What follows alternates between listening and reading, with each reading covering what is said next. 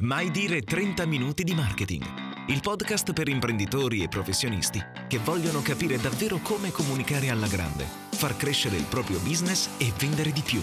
Giro la clessidra e iniziamo con Mai dire 30 minuti di marketing. Io sono Massimo Petrucci di 667.agency e dall'altra parte di questo immaginario filo c'è sempre Giuseppe Franco che saluto. Come stai Giuseppe? Io sto benissimo, sono in compagnia, però tu mi hai garantito che non si sente nulla, nel senso che sono in compagnia perché mentre ti parlo davanti a me questo, ho questa finestra e vedo il tagliaerbe, che non è un film di, di, Dario Argento, ma è questo signore che sta giustamente sistemando qui il giardino e quindi eh, voglio dire, io godo lui nella, nella, nelle sue funzioni, però per fortuna non si sente tutto quel ronzio tremendo. Tu invece mi devi dire qualcosa di più, mi devi raccontare di questo l'ultimo, insomma, chi lo segue per la prima volta il podcast, cioè insomma in diretta, non dopo tanti giorni, saprà che, oh, magari qualcuno ti segue, ti conosce, ti avrà incrociato in questi giorni in qualche evento. Mi devi dire soprattutto perché poi è una cosa da aggiungere io.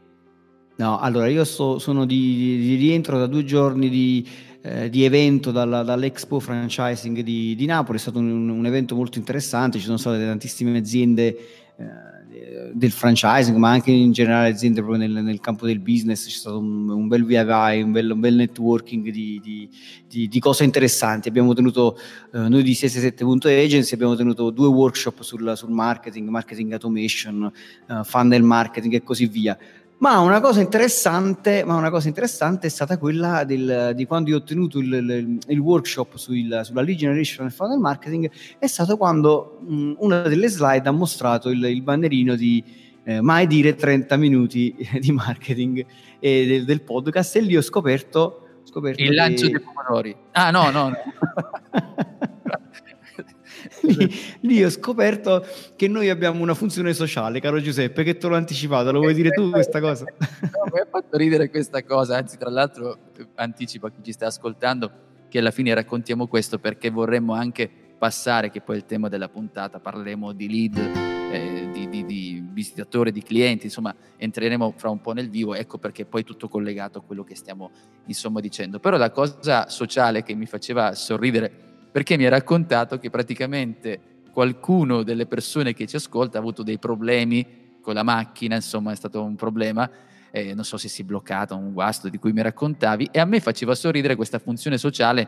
Siamo praticamente i sostituti delle assicurazioni in alcuni casi. Cioè una persona ha avuto questo problema, ha dovuto fare un'ora a piedi e aveva nelle cuffie, stava ascoltando il podcast. Ora non lo so una persona che in quel momento è incazzata come una iena, che si è spaccato qualcosa della macchina, quale sia il suo mood, la sua mente nell'ascoltare noi che stiamo dicendo queste cose. Questo non lo so, però mi faceva piacere l'idea che abbia alleggerito questo percorso.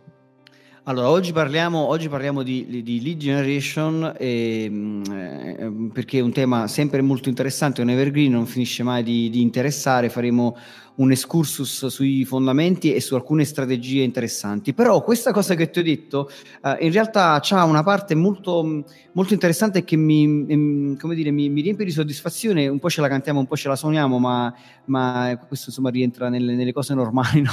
anche eh, come dire, facciamo questo lavoro, siamo anche contenti qualche volta quando poi ci viene riconosciuto. E quindi per questo voglio ringraziare Leo che ci ha raccontato questa straordinaria storia di lui che si fa un tragitto lunghissimo a piedi di un'ora con me, Giuseppe, nelle orecchie orecchie come il diavolo e, il, e l'angelo che gli raccontano di, di, di, marketing, comunicazione e così via. Però quello, il feedback positivo eh, che, che, abbiamo avuto e che di questo insomma ringrazio Leo, ringrazio anche Maria, Salvatore e le altre persone che poi ci hanno raccontato di chi, che stanno ascoltando il podcast e che sta piacendo, eh, perché visto che è un podcast nuovo noi siamo affamati di, di feedback per capire eh, se stiamo sulla giusta direzione o meno, è quello che ci, ci hanno detto che riusciamo come dire, a far passare contenuti interessanti in un modo le, le, testualmente non ingessati, cioè siamo due eh, professionisti che comunque in modo piacevole, con una bella chiacchierata, riescono a far passare comunque contenuti di qualità. E questo ci fa molto piacere. Quindi Oggi, oggi, parliamo di lead generation, entriamo di lead generation, un tema evergreen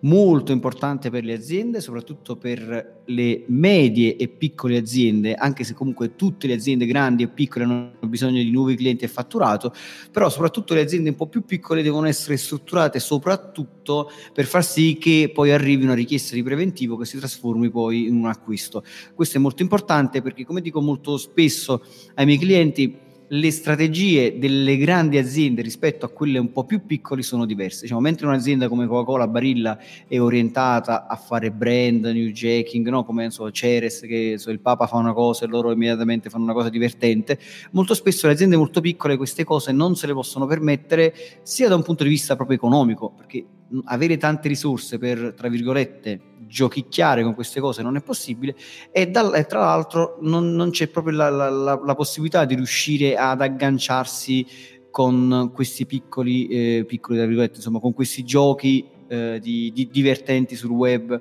per poter poi mm, fare branding e, e, e, e creare quelli che sono, come dire, gli mm, agganci e persone che ti seguono in, in maniera divertente. C'è, c'è, necessità di essere un po' più pragmatici e portare eh, preventivi clienti e fatturato. E per questo bisogna creare una strategia di lead generation. Ma cerchiamo di capire un attimo alla base di questa lead generation che che cosa c'è. Quindi, prima di tutto, che cos'è un lead? Ci sono tre domande molto semplici, però che sono alla base di, questo, di, di questa lead generation che bisogna immediatamente chiarire. Un lead che cos'è? È un contatto qualificato. Che cosa vuol dire qualificato? Vuol dire che è una persona che sta mostrando interesse. Quando una persona mostra interesse? Una persona mostra interesse quando è disposta a scambiare un suo dato, e solitamente si parla di una mail o di un numero telefonico oppure insieme, scambiare questi due dati per qualcosa di utile. E questa è una cosa molto importante perché poi è su questo concetto di utilità che si deve eh, basare tutta la strategia di lead generation. E qui lascio un po' la parola a Giuseppe, non so se lui vuole aggiungere qualcosa. Ma stavo pensando, mentre dicevi questa cosa che è fondamentale sul discorso di avere dei lead, insomma, delle persone interessate a quello che fai, questo principio è fondamentale anche per interpretare un po' quello che sta succedendo in questo momento. Ne abbiamo parlato anche in altre circostanze, quando si parla di eh, influencer, per dire, e spesso eh, l'influencer che poi si dà dei numeri sull'attenzione, sui numeri dei visitatori che hanno ottenuto, sulle view, eccetera, eccetera. Ecco, quello lì è un passaggio fondamentale. Spesso si fa questa, preciso questa cosa, perché spesso si fa confusione tra l'attenzione che tu catturi e l'interesse di quella persona. Quindi noi delle volte possiamo essere ingannati dalle cosiddette vanity metrics, cioè da numeri che poi alla fine non sono quelli che stiamo cercando. Quindi un conto è, ok, essere riconosciuto perché ti vedono, perché ti hanno visto, fai numeri spaventosi nel video, e poi invece, video, dico video per una porzione di deformazione mia, però video, contenuti, eccetera, eccetera, invece riuscire a capire qual è il tipo di attenzione, se possiamo definirla tale, utile a far poi diventare quello che è il nostro veramente il nostro cliente giusto, il nostro lead che serve per quello che stiamo facendo. Questo poi, ragionando su questo aspetto, scopriamo una cosa interessante che noi anche tra l'altro abbiamo ribadito, il fatto che poi delle volte puoi avere 10 persone che hanno visto un tuo articolo e sono 8 persone interessate rispetto ad averne 200 e non averne nemmeno una. Sì, infatti questo, questo è, primo, è, la prima riflessione che va fatta, perché molto spesso... Eh, ma, ma, scusami, si è perso nella... ripeti, ripeti che magari la connessione... Stavi dicendo questo? Questo, questo, è un aspetto molto importante che molto spesso viene sottovalutato o si perde appunto in quello che è la vanità del web, no? quello di dire io ho un milione di follower, io ho un milione di visualizzazioni del mio video e così via. Ma la domanda è quanto ti fa fatturare alla fine del mese avere questo milione di follower? Eh, quanto ti fa fatturare alla fine del mese avere questo milione di view, di visualizzazioni del tuo video? Perché poi alla fine un'azienda deve produrre fatturato, è tutto lì, cioè eh, alla fine bisogna avere delle, dire, dei, dei parametri che vanno presi in considerazione perché un'azienda deve creare fatturato. Quindi eh, va considerato un periodo che può essere medio, può essere lungo, quello che vuoi, però poi alla fine se non hai eh, nuovi preventivi, se non hai nuovi clienti e se non fai nuove vendite, tutta la strategia che hai messo in campo per avere nuovi follower, nuovi mi piaci, nuovi like, nuovi tutto quello che vuoi tu, alla fine se non hai tutto questo la tua strategia è fallimentare. Quindi attenzione, attenzione a farsi sedurre da tutte queste cose che sono i follower, i like, i bot che ti portano uh, i, magari su Instagram ad avere 10.000 follower nuovi al, al mese o al giorno o alla settimana, se poi tutto questo non si trasforma in fatturato. Quindi questo è importante. Una strategia di lead generation è una strategia nel medio-lungo termine,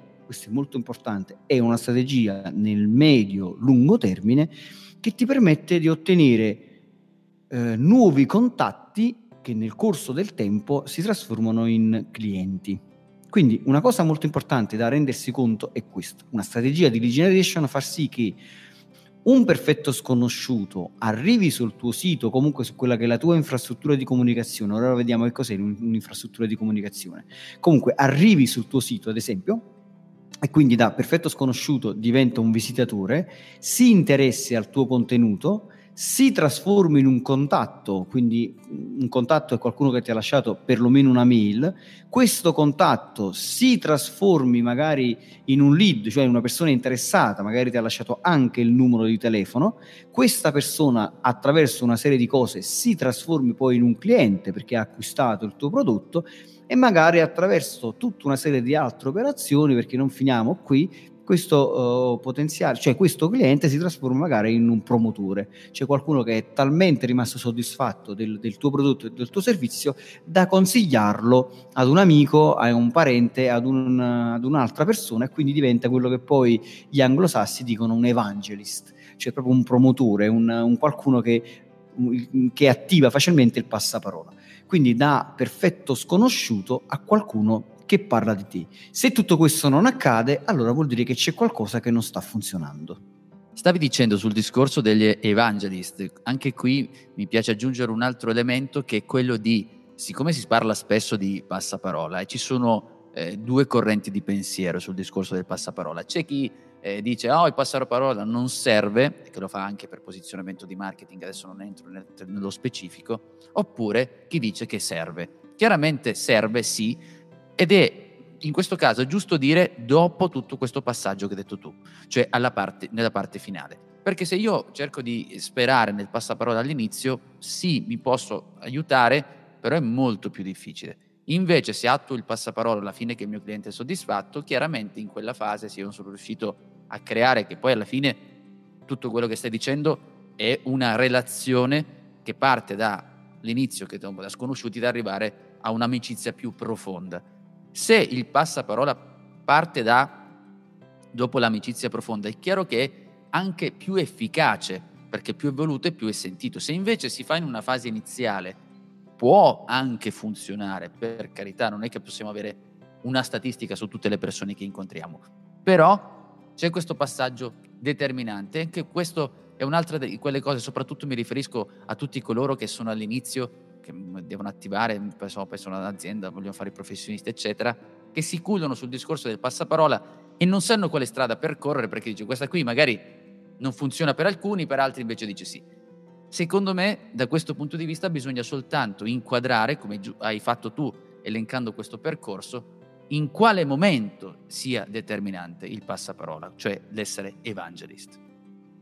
Ma guarda, è proprio come dici tu, cioè nel senso che molto spesso si fa l'errore, ad esempio, di ehm, fare innescare, come dire, forzare un po' il passaparola, tipo invita tre amici e tutto il resto appresso, in una fase molto iniziale, cioè in una fase in cui ehm, diciamo che da sconosciuto la, la, la persona è diventata un, è diventato un visitatore e quindi ancora non ti conosce bene, ancora non è è, come dire, emotivamente coinvolto nel tuo, nel tuo prodotto, nel tuo servizio. E tu magari lo inviti, dici guarda invita uh, tre persone, tre amici tuoi a conoscere il prodotto e otterrai uno sconto. Cioè, questa è semplicemente una forzatura, poi magari la persona dall'altra parte lo fa anche perché vuole lo sconto e così via, però um, non c'è un vero e proprio coinvolgimento, alla fine è soltanto uno scambio uh, di commodity, cioè nel senso io sto scambiando sto, sto, forzando un amico a darmi una mail soltanto perché voglio uno sconto del 10%, poi magari finisce lì, cioè non, non, non, vado avanti.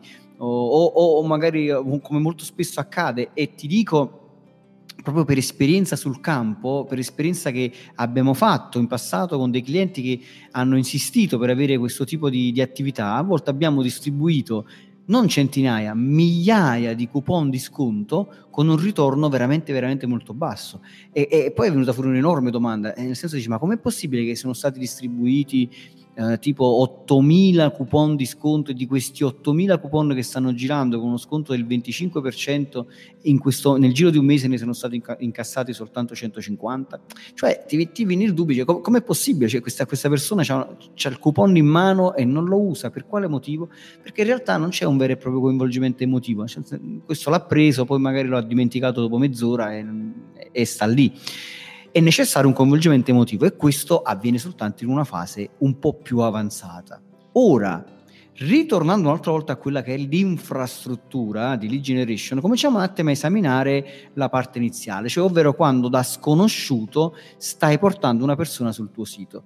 In questa fase entrano in campo tre tipi di attività, perché Visto che oggi stiamo parlando di regeneration e potremmo parlare per giorni e giorni di regeneration, insomma il corso che teniamo di, di, di regeneration dura due giorni e ininterrotti, sono, sono 14 ore in cui parliamo ininterrottamente di strategie e ce ne vorrebbero probabilmente altri due. e giorni. continua anche preciso nella pausa pranzo, cioè non si ferma nemmeno lì, perché si parla anche lì cioè non ci si ferma mai.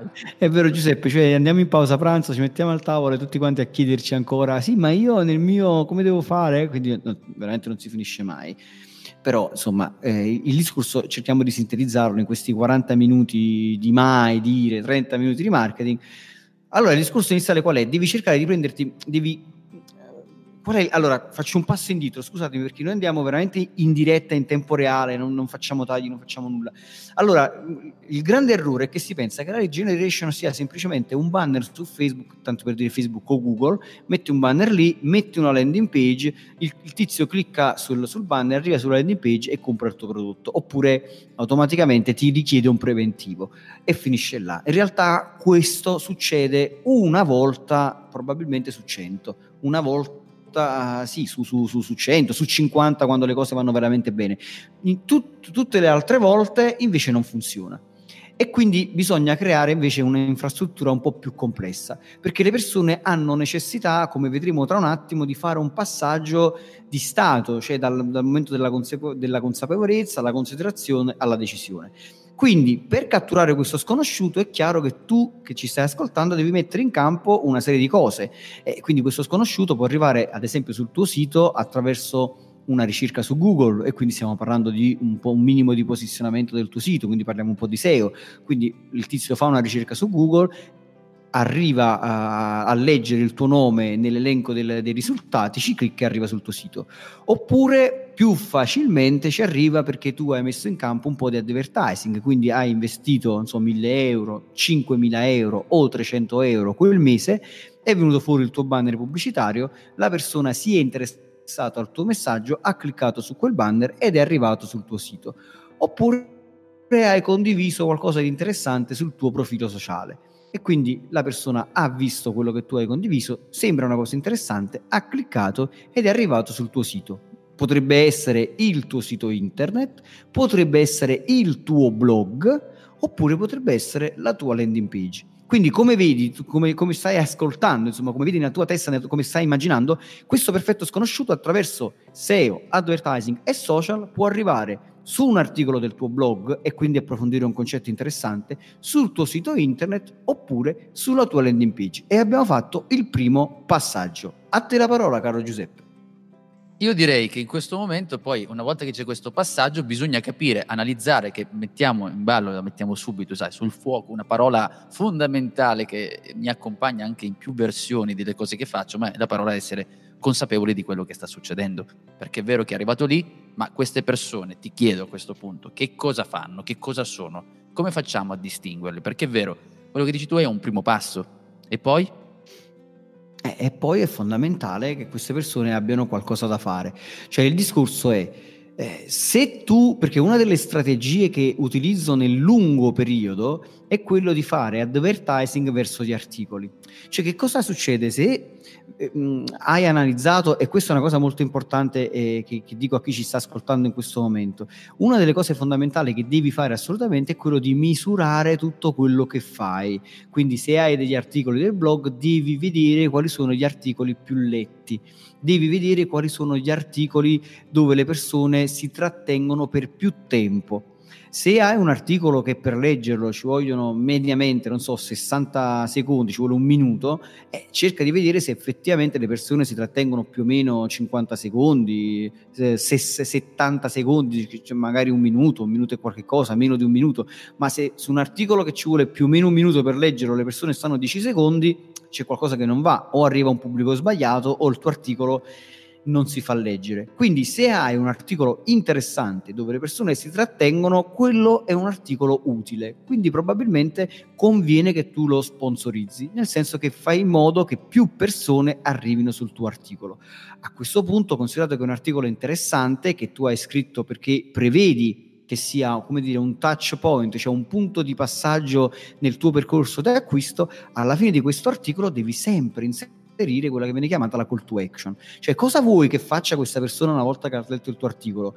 Magari puoi farlo puntare ad un secondo articolo di approfondimento, oppure puoi farlo puntare magari a scaricare un ebook, in, cui, e in questo caso ecco che ti stai andando a prendere una, una mail oppure puoi farlo andare magari da un'altra parte, oppure puoi chiedere, guarda che a questo punto hai letto questa cosa di, di approfondimento, se vuoi un nostro consulente a tua disposizione, bla bla bla, e quindi puoi mettere in atto un, puoi, puoi, mettere un numero telefonico da, da, da far chiamare o c'è semplicemente un form da compilare. Questo potrebbe essere un articolo del tuo blog, potrebbe essere una pagina del tuo sito o potrebbe essere una landing page. Quindi nel momento in cui una persona è arrivata in una pagina del tuo sito, questa pagina del tuo sito deve avere qualcosa da far compiere a questa persona. Una call to action, un modulo da compilare una volta che la persona ha fatto qualche cosa, nel senso che ha scambiato un dato per qualcosa, quindi ti ha dato un numero telefonico, ti ha dato una mail, è diventato un lead.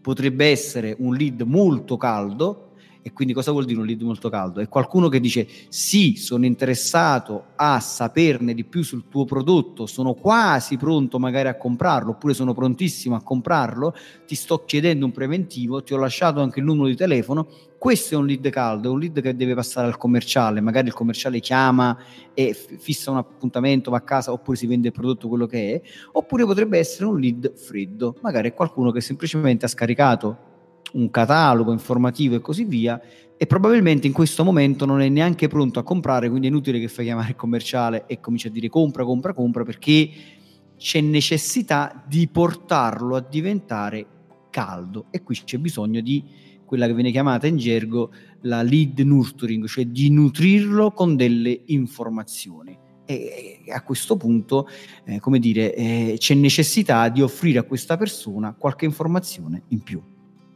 È chiaro che quello che dicevi tu prima all'inizio, che parlare di lead generation potremmo stare qui all'infinito, per cui mi limito ad aggiungere delle cose che una è il discorso della, dell'esercizio della consapevolezza, lo chiamo io che consiglio alle persone che seguo, che è quello, senti, ma tu hai tutti gli strumenti, lo dico anche a te che ci stai ascoltando, avrai sicuramente degli strumenti, immagino, che vanno a valutare le visite. Eh, anche banalissimo Analytics, banalissimo si fa di, per dire, per comunque uno strumento gratuito ed è molto utile tu lo fai l'esercizio della consapevolezza, come dico io. Che cosa significa? Stai andando a vedere che cosa succede costantemente sul tuo sito.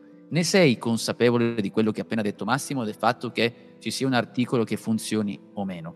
Nel momento in cui tu hai identificato questo eh, articolo che funziona, un primo esercizio che potresti, potresti fare è quello di andare lì, prendere questo articolo e far diventare nella tua mente quasi una nuova landing page, cioè farlo diventare, prestare molta attenzione a come sono posizionati gli argomenti, mettere la call to action in un modo più attento, cercare di trasformare quello che era nato prima come articolo, con tutti gli aspetti positivi, ci mancherebbe, però non nasce proprio per l'intenzione di fare una vendita un po' più, potremmo dire, mm, mi consenti il termine massimo, un po' più spinta, però dico per il fatto di dare, veicolare meglio, di capire chi sta arrivando. Quindi questa è una consapevolezza che dovremmo fare perché generalmente ogni mese ci sono dei cambiamenti e questi articoli vanno studiati per bene. La seconda cosa è il fatto che tu dicevi, parlavi di nurturing, cioè del nutrimento. Giustamente anche lì dobbiamo cominciare ad essere capaci a capire da dove stanno arrivando queste persone. Anche questa è una consapevolezza, cioè noi dobbiamo capire come minimo, almeno la cosa che ho imparato io sui miei tantissimi errori nel valutare quelle che sono le mie cose che utilizzo per promuovermi, il fatto di essere attenti lettori dei numeri. E dice uno che poi tra l'altro in matematica non era bravissimo, però numeri di capire quello che sta succedendo. Questo che cosa significa? Che se una persona mi arriva da un articolo di un certo tipo o una persona mi arriva da un social, chiaramente varia anche la tipologia di nutrimento che dovrei attuare. Ora non bisogna essere così precisi, però avere già in, un'idea di questo ti facilita delle volte rende le cose, non dico più semplici, però come al solito un po' più fluidi, come più volte abbiamo ripetuto. No, guarda, porto, porto, un esempio molto pratico. Qualche anno fa un mio cliente che lavorava nell'immobiliare aveva un articolo molto interessante che aveva circa 500-600 visite organiche al mese. Ora, andando un po' ad esaminare con Analytics, come dicevi giustamente tu Giuseppe, eh, eh, per vedere cosa succedeva, ci siamo resi conto che molte persone arrivavano su questo articolo e da questo articolo poi andavano sulla pagina Contattaci e alcune persone poi alla fine contattavano l'imprenditore per avere maggiori informazioni, eh, anche perché lui faceva investimenti e così via. Allora a questo punto mi è venuta una semplice riflessione, ho detto allora, facciamo così, mettiamo in questo articolo, direttamente in questo articolo, il form di contatto. Quindi che cosa è successo? È successo che più o meno questi erano i numeri, visto e considerato, cioè le persone che contattavano l'imprenditore da quell'articolo passarono più o meno da un 3% a un 14%, che se ti vai a fare due conti è una percentuale enorme. Altissima altissima di persone. Perché? Perché? Perché ha funzionato questa cosa qui? Perché semplicemente, come abbiamo detto tante volte, quando il flow è semplice, quando il cervello rettile non deve fare grandi sforzi, ma deve, è tutto lì, ho letto, mi interessa, c'è un form, un modulo di contatto e io devo semplicemente mettere nome, mail e messaggio, io lo faccio immediatamente. Se devo cliccare, andare alla ricerca di dove andare a, a trovare, devo andare a cercare il modulo di contatti, magari perdo più tempo e quindi si perde l'opportunità. Quindi questo è un passaggio molto semplice che viene semplicemente da un'analisi di un articolo che funziona e di un piccolo miglioramento, l'inserimento di un modulo all'interno di un articolo che funziona.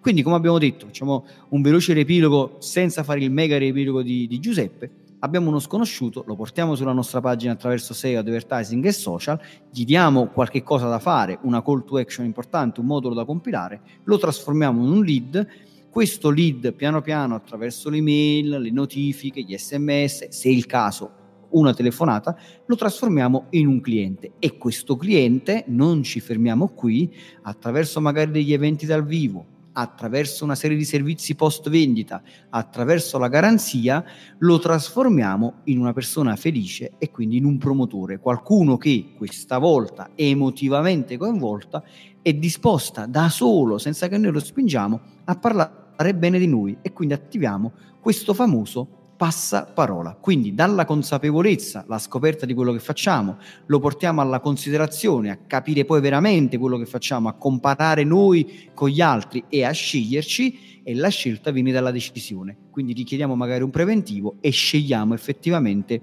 questa, questa azienda perché la riteniamo utile, perché ci ha coinvolto emotivamente, perché ci ha dato tante informazioni. Questa è un'infrastruttura basic, proprio veramente basilare, ma veramente funzionante di lead generation. E a questo punto, Giuseppe, se tu sei d'accordo, io farei un, un piccolo esempio pratico. Che dici? Vai! Allora, facciamo un esempio perché poi alla fine, se no sembra tutto un po' teoria, ma c'è, mh, vediamo proprio nel, nel dettaglio di qualcosa di concreto, mm, come funziona. Io faccio un esempio, un piccolo esempio che potrebbe essere ad esempio un'azienda che vende piscine di design con illuminazione notturna. Ho fatto una cosa di stranicchia, che più nicchia. Ah, illuminazione notturna con i, le trote, con, con, le trote a pua viola. Quindi immaginiamo che il prodotto che tu vendi, tu che ci stai ascoltando dall'altra parte, è, sono piscine di design con una fantastica illuminazione notturna, magari sai, questi hotel super lusso oppure queste ville eh, super costose. Tra i vari clienti che puoi avere a disposizione è chiaro che tu farai un'analisi, le famose buyer persona che ne abbiamo parlato veramente tantissime volte, fai un, un, un esame, ne, ne individui magari tre, di queste tre individui ehm, quella che è un architetto progettista, magari con uno studio associato di 10-15 dipendenti, questo architetto, architetto progettista si occupa proprio dell'analisi e dello sviluppo di progetti, eh, della scelta dei fornitori e della valutazione dei preventivi. Quindi è proprio la persona che fa per te perché è quella che valuterà il tuo preventivo, la tua proposta e sceglierà l'azienda che fornisce queste piscine di design con illuminazione. Quindi una volta che hai individuato bene chi è il tuo potenziale cliente, a quel punto la seconda fase è quella di andare eh, magari in, in, Google Ads, tanto per fare un esempio semplice per mantenerci a un livello che veramente tutti possono fare, e andare a cercare un po' le parole chiave, le keywords, cioè vedere quali possono essere le parole chiavi che questo uh, architetto progettista può utilizzare per andare alla ricerca di piscine di design. Cioè, qual è il suggerimento? Il suggerimento è mettiti nei panni di questo architetto progettista che ha come cliente magari un grande imprenditore con i danari che ha una grande villa oppure ha un grande albergo e, e vogliono fare una, una, una, piscina di design, vogliono costruire una piscina di design con una fantastica illuminazione notturna e sta chiedendo a questo architetto che ha uno studio importante di costruire questa piscina. Quindi questo architetto che sta raccogliendo informazioni va su Google e comincia a vedere a quale azienda rivolgersi per poter soddisfare il suo cliente. Quindi cosa potrebbe cercare e quindi quali potrebbero essere queste keywords, queste parole chiave che questa persona può cercare. Dal, dalla lista di queste parole chiave che stesso Google ti suggerisce, puoi già avere idea di alcuni titoli che puoi utilizzare, quindi per, per prendere spunto, per scrivere articoli, per pubblicare dei video, per scrivere degli ebook di approfondimento e tutto quello che magari ti viene in mente per quel famoso processo da visitatore a cliente che abbiamo visto prima. Quindi puoi scrivere l'articolo per il tuo blog, puoi, scrivere un, puoi, puoi registrare un video di approfondimento, puoi scrivere un ebook da dare in cambio a questa persona per prenderti l'email e il numero telefonico, magari dopo che questa persona ha letto l'articolo, un articolo interessante così via. Quindi portarlo dalla consapevolezza, quindi dalla scoperta della tua azienda, di quello che fai, a considerare le tue soluzioni fino a fargli prendere la decisione di contattarti per un preventivo. E quindi questo diciamo che è un, un, un primo esempio veramente eh, semplice di quello che dovrebbe essere il, il, il percorso eh, che ti porta dall'individuare una soluzione, individuare tutti gli strumenti, i famosi touch point da mettere in campo, i punti di passaggio, per far sì che questo sconosciuto, in questo caso architetto, diventi poi un tuo uh, cliente.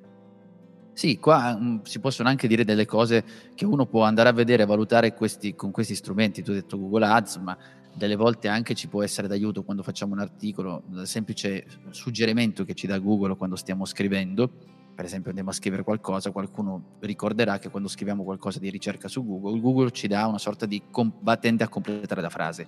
Quella frase che viene completata di solito, di solito è una, un'indicazione di quello che stanno cercando le persone Dicono indicazione perché poi lo strumento Google Ads può esserti utile perché ti dice anche il numero di persone che hanno scritto quella frase lì, per cui ti è utile. È chiaro che se tu vedi, non so, una ricerca su, un, su una... So, come, come funzionano le piscine illuminate notturne, per dire, non so se esista una cosa del genere, però vediamo che c'è una ricerca di 20 persone al mese, poi incontriamo invece come illuminare piscine notturne con le trote a Pua, eh, ci sono 500 richieste mensili, chiaramente per noi conviene puntare su quello, perché a livello anche di numeri c'è una più alta probabilità di avvicinare persone che sono vicine a quello che eh, vogliamo creare, insomma, vogliamo avvicinare come tipologia, come buyer persona.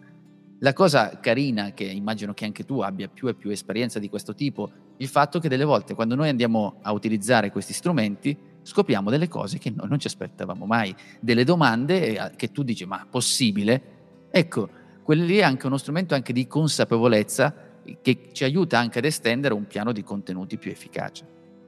Ah, questo senz'altro. A volte io mi ricordo una volta per un cliente che, che vende prodotti mh, per la pulizia della, della, della, della, cucina, in realtà, no? tipo lo, spruzzo per pulire i fornelli. Eh, eh, e così via, no? diversi materiali che vanno dalla, dalla, dalla, dall'acciaio alla, insomma, ai pavimenti, insomma, tutto quello che è per la cucina. Poi in realtà facendo questa, questa, ricerca, incrociando un po' i dati, è venuto fuori che c'era tutta una nicchia di mercato di persone che cercavano prodotti per pulire la ghisa. Ecco, vedi. E, che è venuta fuori questa cosa che, che, poi è diventata un'opportunità, perché loro, tra le altre cose, avevano un prodotto che puliva anche la ghisa, però non era messo in evidenza che puliva la ghisa. E mi ricordo che poi in una riunione a Milano io dissi guardate che voi avete questo prodotto che, che, che, pulisce la ghisa ma che non è messo in evidenza. Perché non provate a mettere in evidenza il fatto che pulisce la ghisa? Perché i vostri competitor questa cosa non ce l'hanno proprio. Magari vi andate a prendere questa fetta di mercato interessante di persone che stanno cercando in questo momento come pulire la ghisa e hanno magari il vostro prodotto in casa e non sanno neanche che pulisce la ghisa. E quindi questo è venuto fuori semplicemente con una ricerca all'interno di Google Ads, quindi neanche facendo una costosa indagine di mercato, intervistando 300 persone e chiedendo loro quali sono le, le, le, le, nuove funzioni per un prodotto per la pulizia della casa. Quindi veramente come dicevi, dicevi tu Giuseppe, a volte vengono fuori cose molto interessanti e questa è una cosa proprio da prendere in considerazione. E voglio aggiungere anche un'altra cosa, a volte non bisogna neanche farsi spaventare dai numeri bassi perché se è vero che bisogna andare a cercare, come dicevi tu, numeri alti, soprattutto nella fase iniziale, qualche volta i numeri bassi possono essere interessanti in una fase molto avanzata, cioè nel senso che se c'è qualcuno che sta cercando piscina a forma di cuore con le luci eh, rosse e la trota a Pua e tu c'hai proprio questo prodotto e eh, tu hai fatto bingo perché anche se ci sono soltanto 10 persone che la cercano, sono 10 persone super potenziali alle quali tu puoi vendere il tuo prodotto. Quindi attenzione, valutare sempre, misurare sempre con attenzione e valutare la potenzialità di quella ricerca. Anche quindi mh, questo bisogna sempre andare a prendere tutto con le pinze, bisogna analizzare e proprio sull'analisi delle cose devi misurare assolutamente tutto quello che fai. Perché? Perché grazie alla misurazione dopo un mese, due mesi, tre mesi, tu sei in grado di capire quanto ti costa un cliente e quanto devi andare ad investire a monte. Ti faccio un esempio. Immagina che tu dopo X mesi ti sei reso conto che mille visitatori sul, sul, tuo sito, sulla tua landing, insomma sulla pagina che a te interessa, mille visitatori si trasformano generalmente in 100 lead. Quindi arrivano 1000 visitatori, di questi 1000 visitatori ti arrivano 100 richieste di preventivi, io esempio il 10%. Di, 100, di queste 100 richieste di preventivi, 5 si trasformano in clienti. Quindi da 1000, ogni 1000 visitatori ottieni 5 clienti.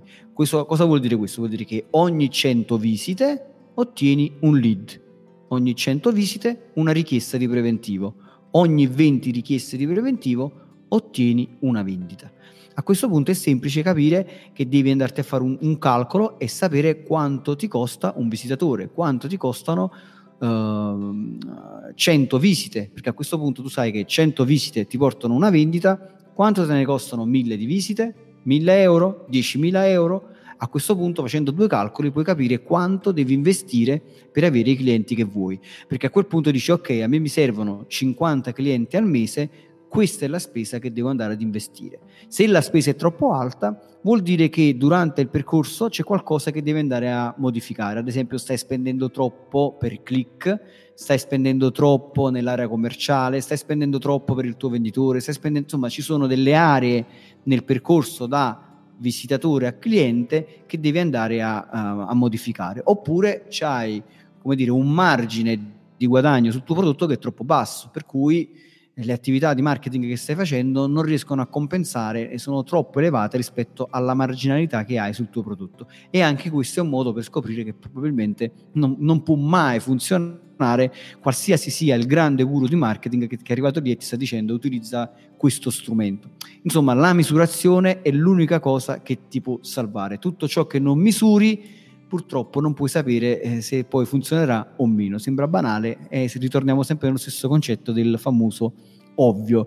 Quindi in realtà nella fase di progettazione devi uno individuare la buyer persona, due devi capire qual è il problema che vai a risolvere e quindi in che modo questa buyer persona ti può cercare e quindi sei tu che lo lo andrei ad anticipare. 3. Vai a creare la tua landing page oppure vai a modificare la pagina del sito per far sì che questa persona ti trovi in modo semplice. 4. Metti in campo quelle che sono le campagne di traffico. Per campagna di traffico non vuol dire soltanto l'advertising, ovvero quello che pagherai, ma anche gli articoli, i video, i podcast, tutto quello che metti in campo per far sì che la persona prima o poi, tra virgolette, inciampi nel tuo contenuto e si debba un attimo fermare per capire quello che fai e quello che offri. A questo punto lasciate la parola, caro Giuseppe, se vuoi aggiungere dell'altro. Sono inciampato, no? no, io ti faccio una domanda, la domanda che fa incavolare generalmente i marketer, che è questa. Scusi, eh, non me la fare, non me la fare. No, eh, te la faccio perché così c'è qualcuno magari che... Scusi, signor Petrucci, ma come faccio a capire se effettivamente sto andando troppo oltre con la spesa e devo continuare? Se io faccio una campagna e sto spendendo, sto andando bene, perché tu dici, eh, ok, ho capito, come lo faccio a capire? Guarda, in realtà eh, ci sono due, due, livelli che devi tenere presente. Devi tenere presente, eh, ti, fa, ti, faccio un esempio. Um, immagina che tu hai un, um, immagina di spendere um, 500 euro per acquisire un cliente oggi che ti fa guadagnare in questo momento 100 euro se ti fai due conti ti rendi conto che hai perso 400 euro. Quindi se la storia finisce qui, vuol dire che la tua campagna, quello che stai facendo è perdente. Però se sai che il life to market, cioè se sai che questo cliente nell'arco di un anno, per un motivo di upgrade, perché il tuo prodotto è un prodotto che ha necessità di aggiornamenti, qualunque sia il motivo, questo, questo tuo cliente nell'arco di un anno ti porterà, uh, fatturerà ancora 1000 euro, ad esempio, allora sai che questa attività di marketing che hai fatto funziona. Perché è vero che ti è costato 500 euro, però oggi ha pagato 100 euro, nel corso dell'anno ne spenderà altri 1000, alla fine tu hai fatto margine. È chiaro che il tuo, come dire, il, il, il guadagno che devi fare sul prodotto finale deve essere sempre superiore alla spesa che ti è costato la, la, portarlo come cliente. Cioè, il, il, discorso è sempre questo, cioè se io vendo un prodotto, lo facciamo in modo ancora più semplice, se io vendo una tazzina che a me mi costa un euro e la vendo a tre, quindi ci guadagno 2 euro, le mie spese di marketing, le mie spese eh, dell'azienda, del, del, uh, dei miei dipendenti e così via devono sempre rimanere sotto quelle 2 euro, altrimenti vuol dire che io ogni volta che vendo ci sto perdendo soldi. Quindi come faccio a rendermi conto di questo? Devo misurare assolutamente tutte le mie spese, tutto quello che sto facendo per far sì che eh, la mia spesa totale sia sempre inferiore al, al mio margine eh, sul il, famoso mollo, no? il, il margine operativo lordo, devo sempre trovarmi sotto a questa cifra. Quindi in, non so se spero di aver risposto alla tua domanda e di, di, e di non essermi incazzato. Eh, grazie, signor Petrucci, vado a sedermi. Allora, cosa hai detto che la cosa che significa? Banalmente, se io devo eh, o voglio pubblicizzare il mio libro, non posso spendere, non so, di lead 50 euro se il mio libro costa 20. Uno potrebbe pensare così, però, però se il tuo libro poi ti porta una consulenza con un, so, un'azienda piuttosto che un, un cliente, sto andando via con la voce, stavo dicendo consulenza nel senso eh, 5, 10 mila, è chiaro che la spesa può superare in quel momento anche il prezzo del libro iniziale. Questo è un ragionamento che dobbiamo fare. Quindi i calcoli che tu dici giustamente vanno fatti dei calcoli con molta attenzione, perché l'inganno qual è? Io ho sentito questa obiezione del fatto di persone che dicono ok, vabbè, però io non è che posso spendere 20 euro se poi il libro che vendo costa 16 e poi addirittura del libro ne prendo 40 centesimi, 50 centesimi. Vero? Ma devi pensare nella misura in cui questo libro che cosa suscita. Se è un romanzo probabilmente mh, mm, mi viene da dire nulla, però se fosse magari un saggio, dipende poi dai casi. Eh. Poi invece nel caso di un saggio che ti fa riconoscere come persona, eccetera, eccetera, ti porta a costruire delle relazioni che ti possono dare un risultato non immediato, però che si possa pensare mm, nel, nel tempo futuro. Ah, ma allora, quello che tu hai detto è una cosa molto giusta e ci sono livelli, c'è l'investimento, no? Ci sono due cose. Allora, quello che io ho detto prima, diciamo, è una, una, parte insomma molto matematica e di business proprio dell'imprenditoria, cioè poi al, e alla fine io devo sommare tutti i costi che ho avuto e devo cercare di stare sotto a quelle che sono le mie entrate. Però si sa che tutte le aziende hanno un periodo in cui gli investimenti investimenti sono superiori a quelle che sono le entrate. Cioè eh, Google sta ancora facendo investimenti su, su YouTube, ancora non, non, non c'è rientrato, Facebook ancora non è rientrato su quello che ha speso per, per acquisire, per acquisire mh, WhatsApp e così via. Quindi è chiaro che ci sono queste cose qui ed è anche vero che devi sempre valutare quello che, eh, come giustamente diceva Giuseppe, è l'investimento e il ritorno sull'investimento. Ad esempio, io durante le fiere, eh, soprattutto durante i workshop, durante delle, delle, situazioni come queste in cui ci sono degli imprenditori, ci sono delle aziende, a volte il mio libro eh, non solo lo vendo con un forte sconto, ma qualche volta lo regalo Ora, non è che io il libro lo, lo, lo produco io a costo zero, anzi, eh, ho un costo perché lo compro, lo compro magari con uno sconto, ma comunque lo compro, quindi quando lo regalo o lo vendo con uno sconto molto alto, su quel libro ci sto perdendo. Però io ho visto nel corso degli anni che eh, ogni tot libri che girano tra imprenditori e professionisti, poi c'è sempre qualcuno che ritorna e dice vorrei una tua consulenza Petrucci perché ho letto il tuo libro, mi è piaciuto molto, ho visto che sei un professionista e vorrei che tu seguissi la mia azienda. Quindi quei 26 euro del libro magari di copyright quantistico o quell'altro, lead generation o quell'altro ancora, alla fine mi ha fatto guadagnare un contratto magari da 30.000 euro. Quindi ben venga eh, insomma regalare un libro se poi ti ritorna un investimento di questo tipo. È sempre così? No, però insomma poi alla fine tu sei un imprenditore e l'impresa significa anche andare a rischiare. Chiaramente questo non vuol dire che poi a man bassa buttiamo i nostri danari con la speranza vana che poi possa succedere qualche cosa. Per questo è necessario sempre andare a misurare quello che facciamo, quindi renderci sempre conto di quanto ci costa un cliente, quanto mi costa un cliente ora, quanto mi rende un cliente nel tempo questo è molto importante. Quanto tempo ci questa è un'altra, un'altra, cosa molto importante nella lead generation, e poi diciamo che questa puntata forse è meglio fermarci perché altrimenti veramente andiamo all'infinito, non facciamo più mai dire 30 minuti, facciamo mai ah, no. dire 3 giorni. È il fu 30 minuti. il fu 30 minuti. Un'altra cosa molto importante è capire quanto tempo ci vuole per trasformare un, cliente, un, un lead in cliente questa è una cosa molto importante che faccio sempre con i miei clienti e studiamo quanto tempo ci vuole per trasformarlo. A volte ehm, potrei tirare fuori un numero medio che viene fuori dalla mia esperienza per quanto riguarda il business to business e, e ti dico che molto spesso ci vogliono tra i, tra i 13 e i 21 giorni. Cioè a volte quando ti arriva un lead, mentre stai lì, chiami, eh, fai un primo preventivo, poi ti risenti, poi magari vai lì, eh, passano sempre due barra tre settimane prima che questo lead si trasformi in un cliente. Quindi questo cosa vuol dire? Vuol dire che magari tu questo mese hai preso 10 lead ma questi 10 lead non si convertono questo mese, si converteranno il prossimo mese, quindi tu il conteggio non lo devi andare a fare questo mese di quanti clienti hai ottenuto dalla tua attività, ma a questo punto vuol dire che lo devi spostare il conteggio nel mese successivo. Quindi devi assolutamente misurare tutto, devi misurare il costo per click, ovvero quanto ti costa un visitatore sul tuo sito, devi misurare quanto ti costa un lead, quindi se alla fine eh, ti servono 100, 1000 mm, visitatori per avere un lead, 100 visitatori per avere un lead e un visitatore ti costa un euro, vuol dire che un lead ti costa 100 euro, cioè questa è la, è, è la cosa. Se ti servono 5, 5 lead ti costerà un cliente ti costerà 500 euro. Insomma, alla fine il ragionamento è questo qui. Chiaramente ho detto dei costi altissimi, solitamente sono molto più bassi. Misura tutto quello che puoi, perché se misuri puoi andare a modificare le cose per far sì che funzionano. E detto questo, io direi a questo punto di lanciare il super grande riepilogo di Giuseppe Franco. Ed eccoci al super riepilogo del magnifico Il fu 30 minuti di marketing, perché comunque non rispettiamo mai questa promessa, va benissimo così. Di cosa abbiamo parlato? Abbiamo raccontato più o meno quello che è eh, il processo, il passaggio che esiste da visitatore a cliente. Parliamo in buona sostanza di lead generation.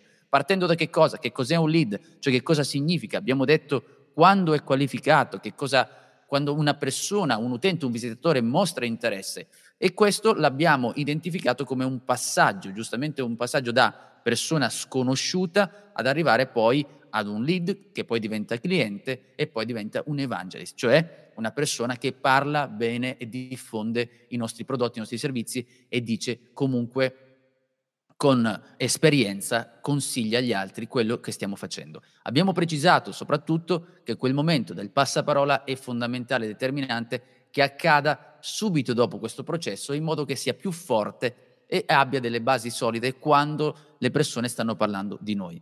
Tutto ciò, tutto questo percorso va, indaga- va messo in tre punti. C'è una sorta di indagine che è quella di consapevolezza, considerazione e decisione. Questi tre punti che abbiamo elencato con più e più esempi, partendo da quella che è la consapevolezza, cioè capire anche che tipo di articoli, che tipo di contenuti e che tipo di contenuti vengono considerati potenzialmente dai nostri clienti per poi portarli a diventare muoversi in base ad alcuni punti che abbiamo chiamato touch point, cioè come raggiungono, come ci, quali sono i punti di contatto che riusciamo a creare con il nostro lead che poi diventa un nostro cliente.